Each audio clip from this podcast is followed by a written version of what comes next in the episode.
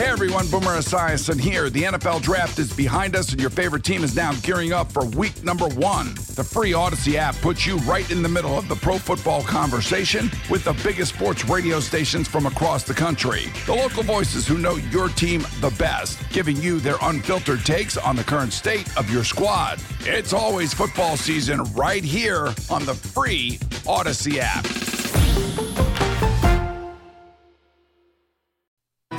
The moment, tonight is the night. We'll fight till it's over. So You're listening to After Hours with Amy Lawrence. Every time my grandmother says nothing good happens after 2 a.m., I remind her that our radio show is on after 2 a.m. in the East Coast, the West Coast, every other coast. So some good things happen after 2 a.m. You've turned me. I'm in 100% agreement. What? You are the greatest broadcast sports journalist of all time. Amy, you're the most best talk show radio on national radio broadcasting air networks. You're the best. I appreciate that, though I don't really need you to tell me. Good morning, Amy. Morning. I've been listening to you for the last few months, every Tuesday, Wednesday, and Thursday. Boom. Yes, boom. This is After Hours with Amy Lawrence.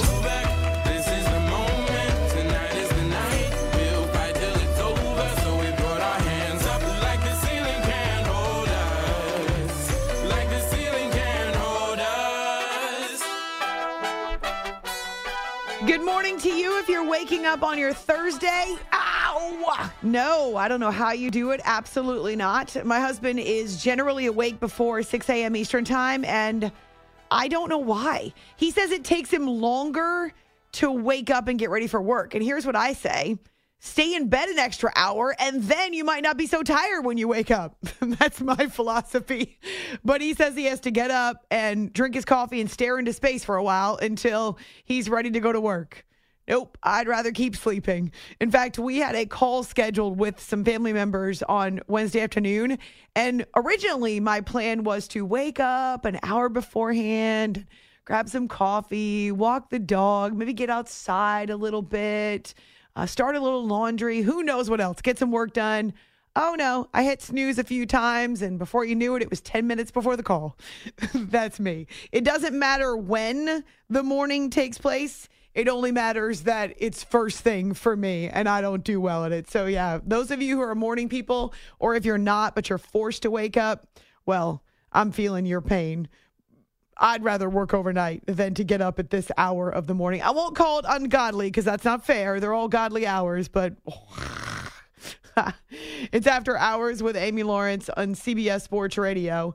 Uh, so as I was thinking about events from 1998 in my mind, I couldn't remember if Mark McGwire broke. Well, I can remember now, but at the time I was thinking that McGwire was still with the A's and Sammy Sosa was with the Cubs. That's not the case.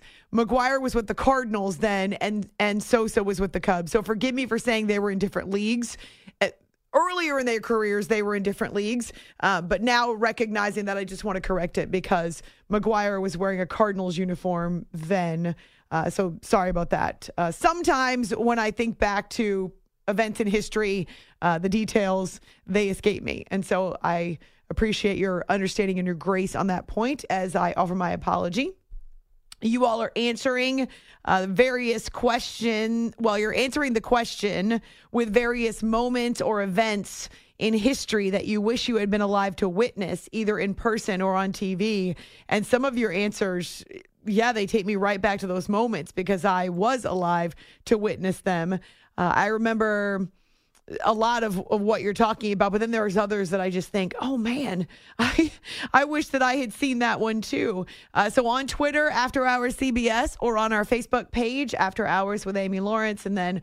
Uh, you can also give us a call if you like, 855 212 4227. That's 855 212 for CBS. Uh, you may have seen by now the headline that the College Football Playoff Committee is now looking ahead to expanding the expansion. I won't tell you exactly how many times I've rolled my eyes over this, but I certainly have. And here's the part that makes me laugh. They just agreed on the format for a 12 team expansion. But in order to keep the buzz going, in order to satisfy those people who don't think 12 games is enough or who don't like the format, the automatic bids, blah, blah, blah, in order to keep the playoff front and center in the spotlight, dominating the center ring of the circus for as long as possible. Let's milk this as long as possible. Now they're floating the idea, discussing, debating, considering, mulling over the idea of a 14 team playoff. We haven't even gotten to 12 yet, but they're already working on 14. Uh huh. So, anyways, that would start in 2026, according to the management committee. Now, that's larger than the football playoff committee. And you're talking about different voices, different factions of the college football world. You may remember that when they first set up the college football playoff, there was, I think it was a 12 year contract. And over and over, we heard from them in the early stages of the contract. We're not expanding until this contract is done. We're sticking with four until this contract is done. But the lure of the money and the attention, the TV revenue was too big. And so they ended up caving. And even before the initial contract is done, they will have a 12 team playoff. But the actual contract itself doesn't run out until 2025. Uh, But here they are thinking about how we can expand past that contract, right? So if we want to sign a second contract, if we want to do it with a bidding war among major media companies, well, here's what we do we generate this conversation, we start talking about how we can maximize. If 12 is successful, well, then let's expand it even more. I will say that when March Madness first expanded beyond the 64 teams, I was annoyed. I didn't like it. Dayton has become, I guess, an early wrinkle. And I appreciate the fact now that you have teams that have to step on the court within hours of of seeing their names on TV for the selection show. They have to step on the court. They have to be well, they have to travel. Then they have to step on the court. They have to be ready. Very often, in fact, it's been more often than not since they added the Dayton wrinkle that one of those teams ends up winning a game in the main bracket. Fine, it's legitimized itself. But for those of you who really remember, there was also conversation about doubling the number of teams in March Madness. Double, as in from 64 to 128. No. Like no, we wouldn't even bother covering the early rounds because there's it's impossible. No, it's it, it- too bloated, too much. There is such truth to the saying that too much of a good thing is too much. Everything in moderation, and that includes March Madness. There's only so much you can maximize there. My goodness, they already air on four networks, two of which some people hardly ever even look at. So th- there's, I think there's wisdom in limiting what you have, even if it's by no other principle than supply and demand. March Madness will continue to be an incredible commodity. It will continue to be this perfect three week event for sports fans whether you're coming at it from a gambling perspective, whether you're coming at it from a fan, whether you have a team that's in the fight or you don't. We love it because it's a perfectly packaged event. It blows our socks off in the first four days in the main bracket, where we go from 64, right? They've already already done Dayton. We go from 64 down to 16 in the span of four days. It's phenomenal. And when you have a team in the fight that survives that first weekend, it's even more so. When I was at Syracuse, they went to the Final Four. And I remember for the better part of two, nearly three weeks, we did nothing but watch basketball and talk about basketball. It was amazing. So when you have a team that's still standing to the Final Four, it's awesome. But even surviving that first weekend is incredible. To double it would have been too much. And I'm glad that college basketball, the, the commissioners, the powers that be, the NCAA, they decided to keep it in this perfectly packaged form. There is no need to change it. It is, I, I have used the word perfect more than once. It's perfecto. But it gives people what they want, but not too much. Where so many teams get in that the quality is watered down. And that's what I worry about with college football. 12 teams to me seems like too many. I don't know exactly how they're going to do it. I, I know that some people are kind of opposed to conference champions automatically getting a bid. Though, if you're limiting it to the Power Four, thanks Pac 12, if you're limiting it to the Power Four and then the, the highest ranked group of five teams, sometimes there isn't even an undefeated school in that group of five. Those you would think would get in anyway. So I'm not opposed to those automatic bids it needs to be the best 12 teams. But the farther you go down this road, the more you add, the more the quality will be watered down. How much, and I'd have to go back and look at the numbers and look at the actual matchups, but how much people can't stand it when there's a blowout in the national semifinals? Well, we, and we've had a few. Again, I'd have to go back and look. A few come to mind off the cuff, but no one wants to see a blowout. We want to see competitive games. That's the point. You want the best four teams, or in this case, the best 12 teams. Are you still going to love it, the expanded playoff format, if your team gets blown out in the first round? No, I- believe there's going to be a very clear delineation between the teams that are championship worthy and the teams that are not. And I don't think it's 12 deep in college football. I know that upsets always happen. If they didn't, we wouldn't watch. It's one of the reasons we love college sports. And I think to a lesser extent, you can get that at the pro level. Certainly, there are upsets that happen. But the deeper you go, meaning the farther down into the rankings or the the, the quali- qualified teams, the more you add, the more watered down it gets and the less competitive the playoff gets. So I hope that people are happy. Now, well, people are never happy because if their team's number 13, they're not going to be happy. They're going to want expansion. But I hope that those people who fought for the playoff are happy about it.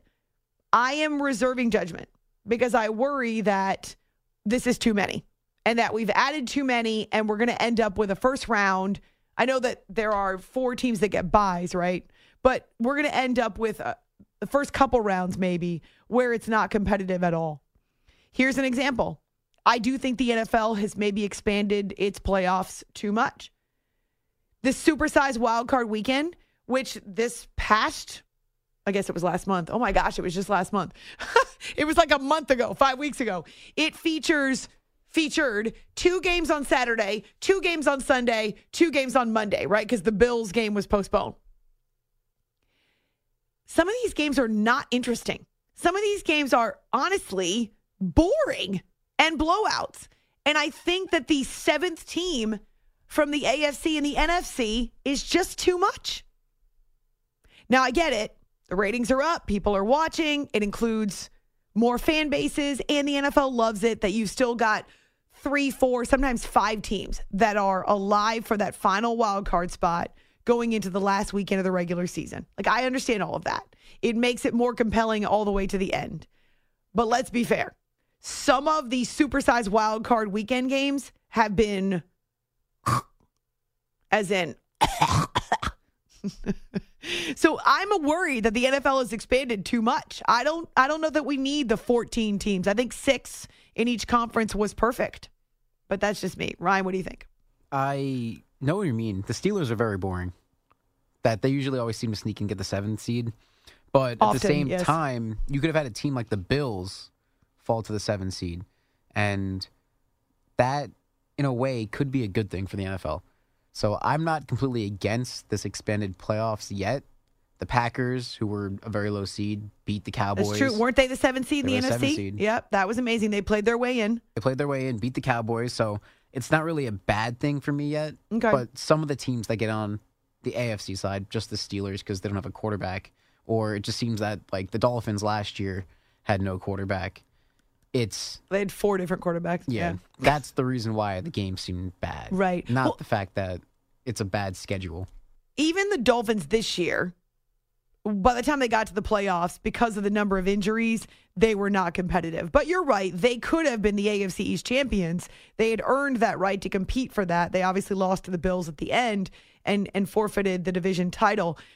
and fell to what the five seed? Were they the five seed or the The f- four or five because they played the Chiefs. Right? No, they wouldn't have been the four because they lost the division title. yeah, but so they they'd be five. Right. And and I know that that was not a real competitive game against Kansas City, but theirs was more about injuries. They had led the division most of the way. Yeah, I'm, I'm the jury's still out, but I do sometimes wonder if we've got too many NFL teams in there. And I'm not sure how I feel about the expanded college football playoff. 14 seems like a money grab to me. Why? Why are you expanding it to 14?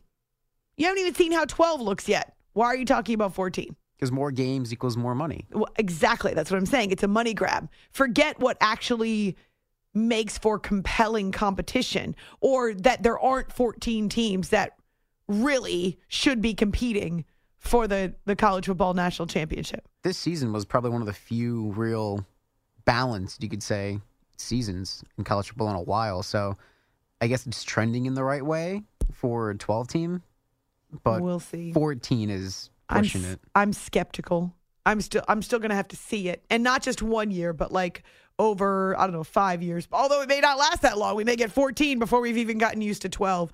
Uh, let's talk to Chuck, who's in Massachusetts. Chuck, welcome to After Hours. Hey, Amy, how are you? I'm good, thank you. Good. Uh, events to have seen would be D Day. Mm. Except, how would we have watched it? You mean on the beach yourself? On the on the beach yourself, but Yeah. as a World War as a World War II reenactor, I sort of see it. Ooh, that's neat. Where do you do that? Uh, well, in your old neck of the woods of Massachusetts, we do things. We do things in do Conneaut, things. Ohio, which is a complete World War II D-Day reenactment. Oh wow. That's Yep. that's really neat. So you are able to so this is costumes and it's props Oh, it- and it's no, all that. we actually, we actually, you can call it costumes, but we actually wear original old Oh, sorry, uniforms, uniforms, and yes. we use the, we use the original World War II weapons and everything else. We just use blanks. Wow. Okay. That's really neat. I'm sorry I didn't mean to offend. I should have said uniforms, not Oh, no, no, not at all, not at all. And uh, if you're interested in that stuff, you should try uh, the Reading Air Show the first weekend in June in Reading, Pennsylvania. That's Hmm. down your sort of neck of the woods now. Yeah, I definitely love that type of military history. I know that uh, having gone to school in the Harrisburg area, love Gettysburg, love to see their history there too. Uh, pretty incredible. And even just um, when I went to Cuba, I've d- done four trips to Cuba, humanitarian trips, and to be on the so they have it actually as uh, like these bunkers that are set up from uh, the Cuban Missile Crisis, and all of their descriptions are about how the Americans were attempting to invade and blah blah blah blah blah, overthrow the regime. So theirs is a completely different perspective from ours, but they still do have the Yeah. original bunkers. They've got the cannons. I mean, it's it's pretty incredible to see the history from their perspective too. So that kind of stuff is is amazing. Yeah, I I was in uh, in the Navy and I was in Gitmo, so I know where Oh you're wow, talking. yeah, okay, gotcha. Well, thank you so much for that. I'll have to keep those things in mind, Chuck. No problem. You should also take the Band of Brothers tour if you're really interested in going over to Europe and seeing a lot of it too. Amazing. See, that's the kind of stuff that I could just take off a year if I were independently wealthy and just travel the world and see all these historical sites. Oh, they're outstanding. Yeah. You have a great night, Amy. You be Thank safe. you. Thank you. I'm not, of course, independently wealthy. I work in radio, and there's no chance of that. All right. A lot of you weighing in about the historical event you wish you had witnessed in person or on TV. Uh, and yeah, the, some of you are going sports, but really, we're talking much bigger than sports. a lot of people are going back to tragedies, events that really shook our nation and shaped our nation. And just to be part of that in the moment, um, recognizing that we would never be the same as a country. Uh, so you can find me on Twitter, A Law Radio, and then our Facebook page too. No GIF for this one, by the way. I had a really cool GIF for the last, the last question because Jay's usually in charge of this.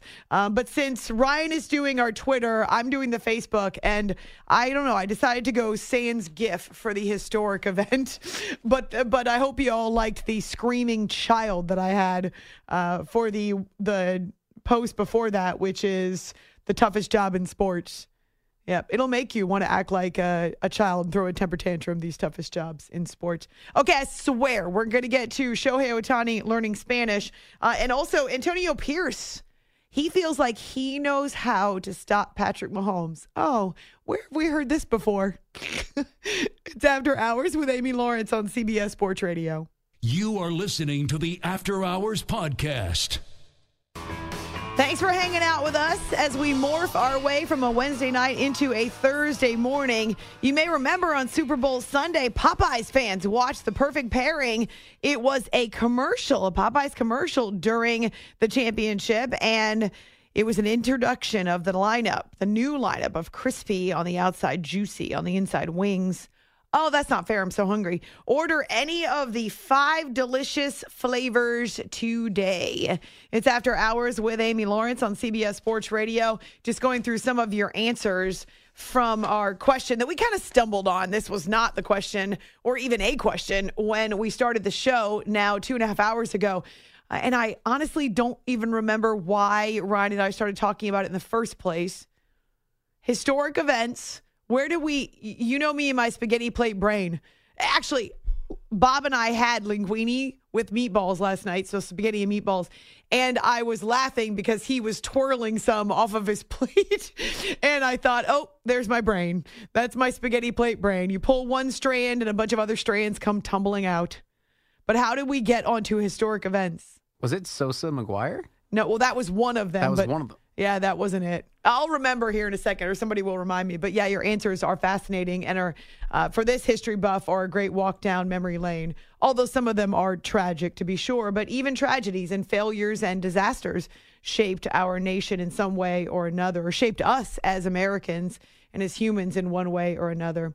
It's after hours on our Facebook page or after hours CBS on Twitter. Our phone number is toll free always 855 212 4CBS. Shohei Ohtani indicates he is on track to be ready for the Dodgers opener in Korea, South Korea, uh, on March 20th. And that's Dodgers and Padres. Well, they're getting a little more coverage in spring training because they play eight days before the rest of the the uh, league, and also because they have their opener on Thursday. Shohei is not participating in the opener, uh, but he's all the rage right now in his Dodger blue. And one of his teammates, Teoscar Hernandez, was was attempting to teach him Espanol. This is awesome. And also Yamamoto, who's part of the Dodgers lineup too. Uh, this is their first taste of Spanish, I think. Dile, buenos días. Buenos días. Dodgers. Sí, buenos días, fanáticos. ¿Fanático? Sí, fanáticos. Fans. ¿Fanático? Fanáticos. Buenos días, fanático. Sí. Llama. Buenos días. Buenos días. Buenos días. There you go. Buenos días, people. That's so great. I love that. I love that he's got a sense of humor and that he really engages with his teammates. And for those of you who don't know, he does actually speak English really well. He just, like many players who come from outside the United States or even who don't have English as their first language, they're not as comfortable in front of microphones because they don't want to say something that will then be translated incorrectly or say something that they meant to be one thing and it's actually something else. And I understand that because as someone who speaks Spanish, I get nervous about doing it with other people who you know, Spanish or Espanol is their native language because I don't want to say something dumb. Even when they're friends, I get nervous. And so I understand that. Uh, but to hear him say Buenos dias, fanáticos was pretty cool. And then I've decided this is my favorite nickname in baseball, Yama. Oh, that's awesome. Yama. Not Moto, but Yama. Would you rather be Yama or Moto? Mr. Moto? No, not Mr. Moto. That Put the Mr. That's that cooler. sounds old. It's like Mr. Magoo or Mr. Rogers, Mr. Moto. Uh, no. Would you rather be Yama, Yama, or Moto? Moto. It's easier. it's not easier. Your Moto. They're both two syllables. How can it be easier? Because Yama, it just sounds weird off the tongue. Ryan, Ryan's my education into what it's like to be a 22 year old and what it's like to have a 22 year old mind. Because when you go when you go Moto, you're like, "What's up, Moto?" You go, "What's up, Yama?" It doesn't sound right. Oh, okay. Even more so than Jay. So Jay is younger than me as well, but he's in his 30s now. Ryan puts the two of us to total shame because he is so much cooler than we are. So uh, That's that's no. I like to ask Ryan questions because it gives me insight into how 22 year olds think. His nickname should be Yoshi. Why? Yoshinobu. His But first name. Okay, but a lot of times men, now this women don't do this as much. A lot of times men use last names for nicknames though. Like Yes. for, I don't I don't know if you have a last name that's, nick, that's a nickname. Chicks don't really do that. We don't call each other by their last names. No, but eh, I get called Boch because my last name is Botcher, Okay. but they took out the T's. and They couldn't pronounce it anyway, spell it, so they just called me Boch. So I get called that. But if, it, if a person's first name is cool enough, you get this title. All right. And his name is Yoshi. Like his nickname would be Yoshi. okay. Maybe he likes Yama. It's better than Moto. Maybe among the dudes, he prefers to be one of the guys. Because uh, as you can imagine, he's trying to fit in with this new clubhouse and and uh, his first taste of Major League Baseball. So let them call you whatever they want to call you. Smile and nod. that's right. Yama, yama, yama, yama, yama. Uh, that's fun. I like it. So, buenos dias, fanáticos. That's cool. We need more of that from Shohei Ohtani. I'm bummed that we won't get to see him pitch this year, but the idea of him adding to that Dodgers lineup, wowzers, as in wowzers, and then eventually pitching for them, goodness, uh, it's it's a total shift too. As much as the Dodgers have had star power and have had great players for years, uh, pitching has been one of not always a weakness necessarily, but certainly the relief and closer roles they've struggled with. I feel like closer has been the Achilles heel of the Dodgers uh, so many times as they've come close. And really, they they were seeing a void in pitching last year, a lot in large part because of injuries. So I wish he could pitch this year, but we have that to look forward to in 2025. All right, let's see some of your answers on Facebook. This is amazing. The walk down memory lane we stumbled on this, but we're talking about historical events we wish we had been alive to witness in person or on TV. And I said, for me, it's the moon landing in 1969. Just the idea of the entire nation watching, even more than a Super Bowl, you guys, even more than that. And all of us waiting. I would say some trepidation, some fear, a little anxiety, but definitely FOMO. Nobody wanted to miss the moon landing when it actually happened. And I've listened to documentaries and watched documentaries on it. You had to stay awake or you had to set an alarm or something because it happened in the middle of the night after quite a delay once they actually got to the surface of the moon, which in and of itself was precarious uh, because of the, the whole fuel formula and how much gas they had and all that jazz. Anyway, a bunch of you uh, are weighing in on Facebook, and uh, these are really neat. And by really neat, I don't mean that I'm glad they happened. Again, understand me, just the walk down memory lane. David says, I'm a retired teacher who now drives Uber in San Francisco. That's got to be different. He says, after teaching 20 years history, I would choose the assassination of Abraham Lincoln or the Hindenburg disaster. Yeah, movies, documentaries have been made about these things, right? Uh, Shirley says, radio news during World War II, we would tune the radio into Gabriel Hatter or Heatter. Sorry. She said, Dad would come to listen, not knowing where any of the locations were in Europe. She says, My son was born in July of 1969, in fact, July 18th. So I sat and held him during the long wait to watch each nail biting step of the landing and the first steps on the moon. Good birthday. What? Yeah, that's It's my birthday. Uh, no way. Your birthday's July 18th? it is. Not 1969. No. That's amazing. Wow. My brother's is July 14th. This will be easy for me to remember. Uh, this, this, these are cool. Uh, Richard says the Browns winning the Super Bowl. Oh, wait. Now, see, you're just joking there. You're joshing us. Uh, Trent says when Vince Lombardi was coaching the Packers. All right, so some of you are going sports. Uh, Lynn, being from downstate Illinois, one of the state's largest disasters, the Great Chicago Fire would have been just a horrendous sight of destruction to witness from afar. Mike goes with Martin Luther Ju- Martin Luther King Jr.'s. My brain was ahead of my mouth. Martin Luther King Jr.'s "I Have a Dream" speech. Oh yeah, I'm grateful that we have the video and and audio footage to know. Uh, but still, th- could you imagine seeing that in person? Let's see. Another one, Sean says, for me, it would be Martin Luther King Jr., especially his famous speech It's my biggest ins- inspiration besides people in my family. Appreciate that. Uh, Jeff goes way, way, way back with the building of the pyramids in Egypt. Mark, the Gettysburg Address. Darren thinks he's funny. He says Amy Lawrence, her first ever broadcast. Oh, heavens. I'm so glad there are no taped recordings of that. I'm so glad that there is no evidence that it ever happened. It's like, hmm, what do people say about uh, the moon landing? It was fabricated in a studio. Yeah, there's no evidence that it ever actually happened. Ooh, I'm so glad too because I I don't even rec- recognize that girl who she was when she first got on the air. Whew. Let's see. Marshall says the day JFK was assassinated, I was in elementary school. I remember everyone being so scared. We just didn't understand why and the horrific things going through our heads, the thought of war, Russians maybe wanting to attack us. We heard everything coming over the PA system from the news broadcast. Wow, that does definitely take you back. Uh, Scott says the Beatles on Ed Sullivan in February 1964. I was only two. I have no memory of it. I do remember watching the moon landing. We were glued to the TV. Dang it. I wish I was older. Well, no, I don't wish I was older, but had I been older, that would be a perk. Let's see. Uh, I love this one from Tommy. I'm not even a big hockey fan, but the miracle on ice has to be a top five moment I wish I could have witnessed. Yeah, crazy enough, because of where it was being played, it was not live here in the United States. They didn't care back then whether or not you saw Olympic events live or tape delayed.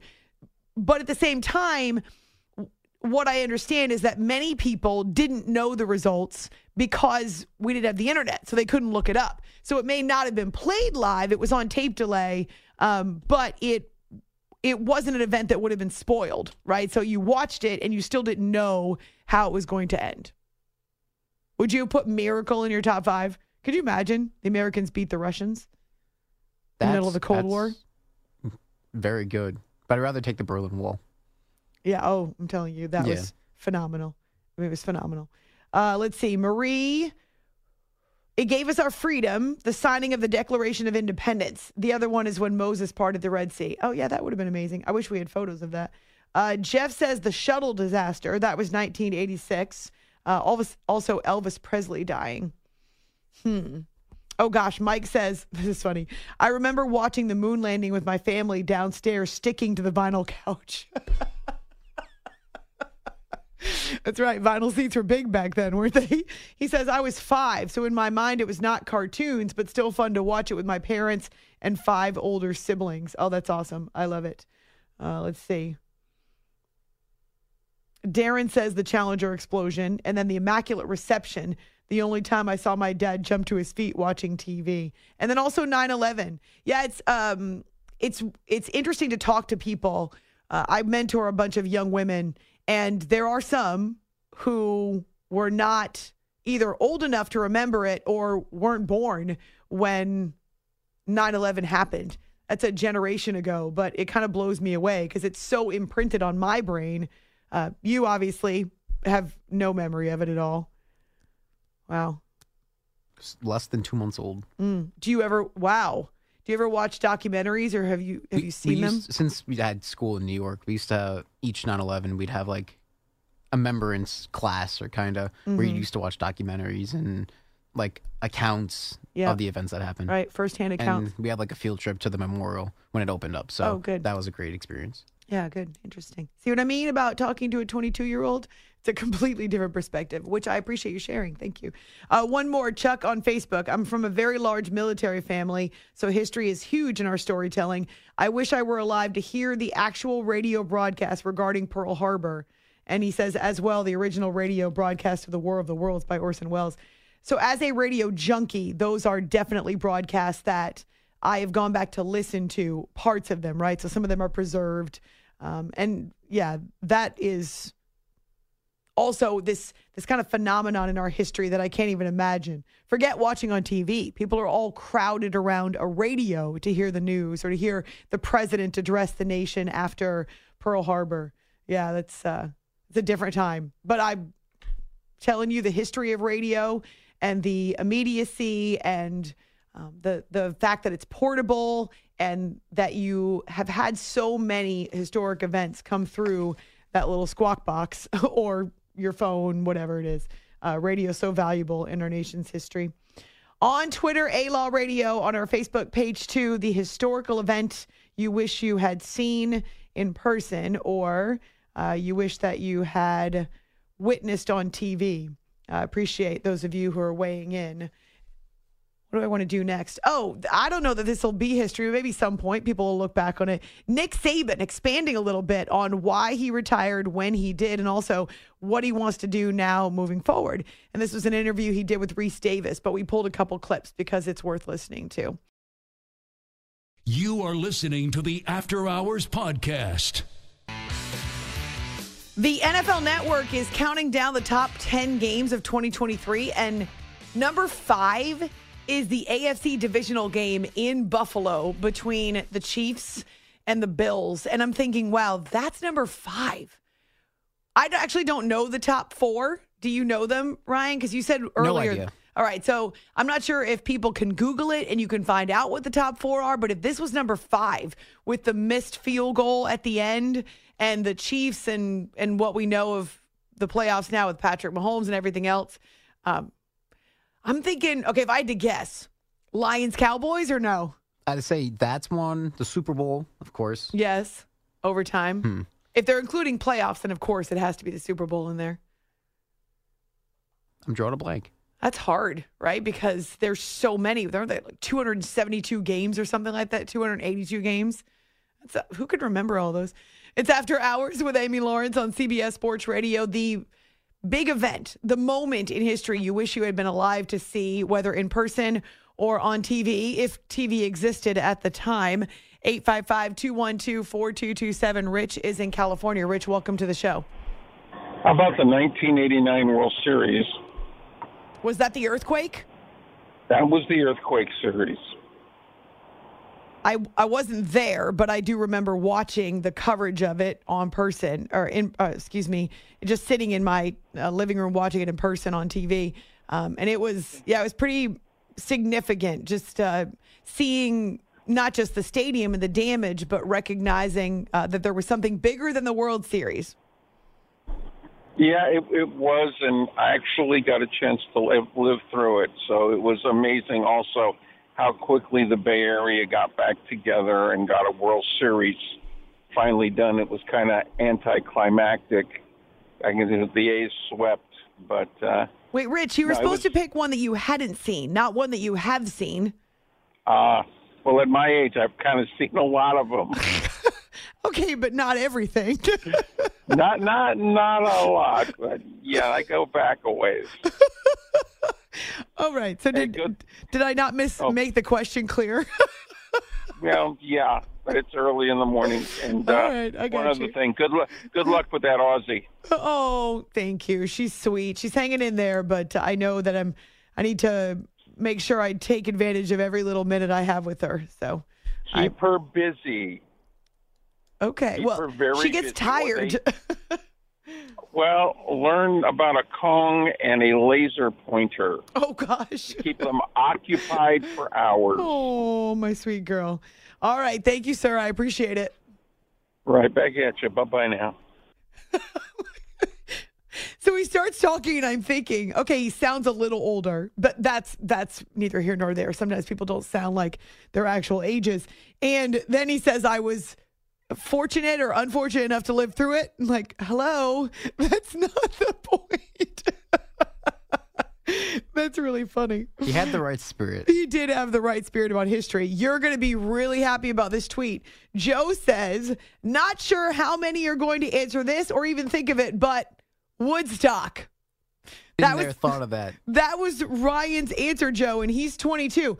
All those folks listening to the best music ever made in a setting and spirit of peace and harmony. Weren't there a lot of drugs there as well? Drugs, death, uh, remains on the grass. Yeah, no, I, I don't know about peace and harmony, but maybe it was a it Festive. I was going to say it was the, the type of peace and harmony that was induced by by another substance. Uh, he says I was alive for it, but only about six at the time, and living nowhere near it happened, uh, near where it happened. Excuse me. I don't think I have any desire to see Woodstock. Why did you want to see Woodstock? The music one. Okay. But not even just the 1969 one. The 1999 Oh, one. there you go. Might have been a good one too. Mm. I liked living through Y2K. I was actually at a concert in Nashville. It was Tim McGraw and Faith Hill. And the exact moment that they struck midnight there in Central Time, but people were already wondering what's going to happen. Well, if if if Y2K is going to stop the world, well then we got to go ahead and be in one place and enjoy ourselves and go to a concert. Nothing happened. Absolutely nothing. Do, you don't remember Y2K, of course. No, it's, but, it's but so it dumb to me now. It, Thinking it dumb now, but back then it was a real thing. People freaked out about Y2K. Like they were prepared for the end of the world. People were building bunkers like you'd not seen before, sequestering themselves with six months of food. You know what it sounds like? When people bought too much toilet paper at the start of the pandemic. Wipes and toilet paper. Right. History repeating itself. And water, like bottles and bottles and bottles and cases of water. Yeah. Gosh, did we learn nothing from Y2K? Yes. Anyway, Cody says the Battle of Little Round Top took place within the larger Battle of Gettysburg, and if it would have gone differently, the Confederate Army may have marched unopposed into Washington, D.C. I, I love these military answers. Uh, Donna says, I've been blessed to live so long, I remember most of the events people are citing. there is a blessing in that. My Grammy Helen was the same when she turned 100. Uh, let's see. Oh, I, I appreciate this one from, I don't know if it's from Boston, but he says when you're talking about the Enola Gay, the name of the Smithsonian Museum was escaping you. It's the National Air and Space Museum. Oh, yeah, Udvar Hazy. I just love the name Udvar Hazy. That one's out near Dulles Airport. I've gone with my family a couple times. Uh, let's see. Another tweet Live Aid. Huh. Also, not one I thought of. Did you think of that? Yeah. And then uh, let's see. Another tweet. Anything Babe Ruth. Definitely the Apollo moon landing. And then the VE and VJ victory days. Could you imagine the euphoria? It's After Hours with Amy Lawrence on CBS Sports Radio.